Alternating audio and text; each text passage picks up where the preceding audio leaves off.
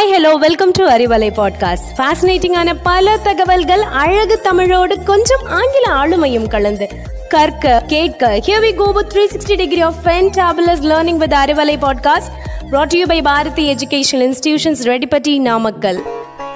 எந்த ஏற்றத்திற்கும் ஒரு இரக்கம் உண்டு, எந்த துன்பத்திற்கும் ஒரு இறுதி உண்டு, எந்த முயற்சிக்கும் ஒரு பலன் உண்டு என்ற பாரதியாரின் பொன்மொழிகளுடன் நான் உங்கள் பாரதி பள்ளி மாணவி தேவிகா.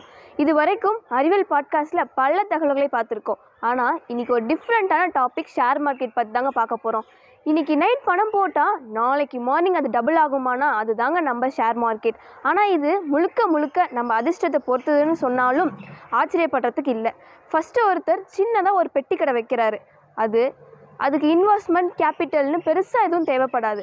அவங்க சேவிங்ஸில் இருந்த அந்த சின்ன கடையை ஸ்டார்ட் பண்ணிடுவார்.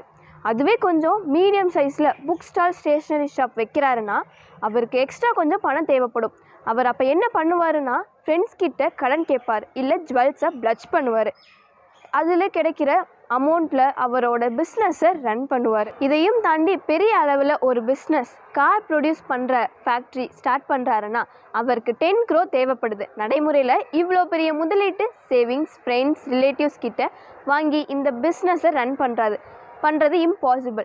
பேங்க்கில் லோன் வாங்கலாம், ஆனால் பத்து கோடி பேங்க் லோன் சாத்தியமானால் அது சாத்தியமற்றது. இப்படி பெரிய முதலீட்டு தேவைப்படுவோர் பங்குச்சந்தை மூலமாக தங்களுக்கு தேவையான பணத்தை திரட்டுவார்கள். இந்தியாவில் பிரபலமான இரண்டு ஷேர் மார்க்கெட் இருக்குது. First N S E, national stock exchange. இரண்டாவது B S E, Bombay stock exchange. இந்த ஷேர் மார்க்கெட்டை கட்டுப்படுத்துறது SEBI, security and exchange board of India. பங்குச்சந்தை நிர்வகிப்பது கண்காணிப்பது சிபி. பெரிய முதலீடு தேவைப்படும் நபர்கள் தங்கள் தொழில் சம்பந்தமான அனைத்து ஆவணங்களும் செபியில் சரிபார்க்கப்பட்டு செபியின் நடைமுறைகளை பின்பற்றி பங்குச்சந்தையில் இணைவார்கள். பங்குச்சந்தையில் வர்த்தகம் செய்யும் லட்சக்கணக்கான பொதுமக்கள் மற்றும் வர்த்தக நிறுவனங்களுக்கு இந்த பத்து கோடி நிகரான பங்குகளை பிரித்து விற்கப்படும். தேவைப்படும் பத்து கோடியை பங்குகளாக பிரித்து ஒரு பங்கின் விலை இவ்வளவு என்று நிர்ணயம் செய்து விற்பார்கள். எடுத்துக்காட்டாக சொன்னால், பத்து கோடி ரூபாயை ஒரு கோடி பங்குகளாக பிரித்து ஒரு பங்கின் விலை பத்து ரூபாயை என நிர்ணயம் செய்து பங்குகளாக விற்று பணத்தை திரட்டலாம்.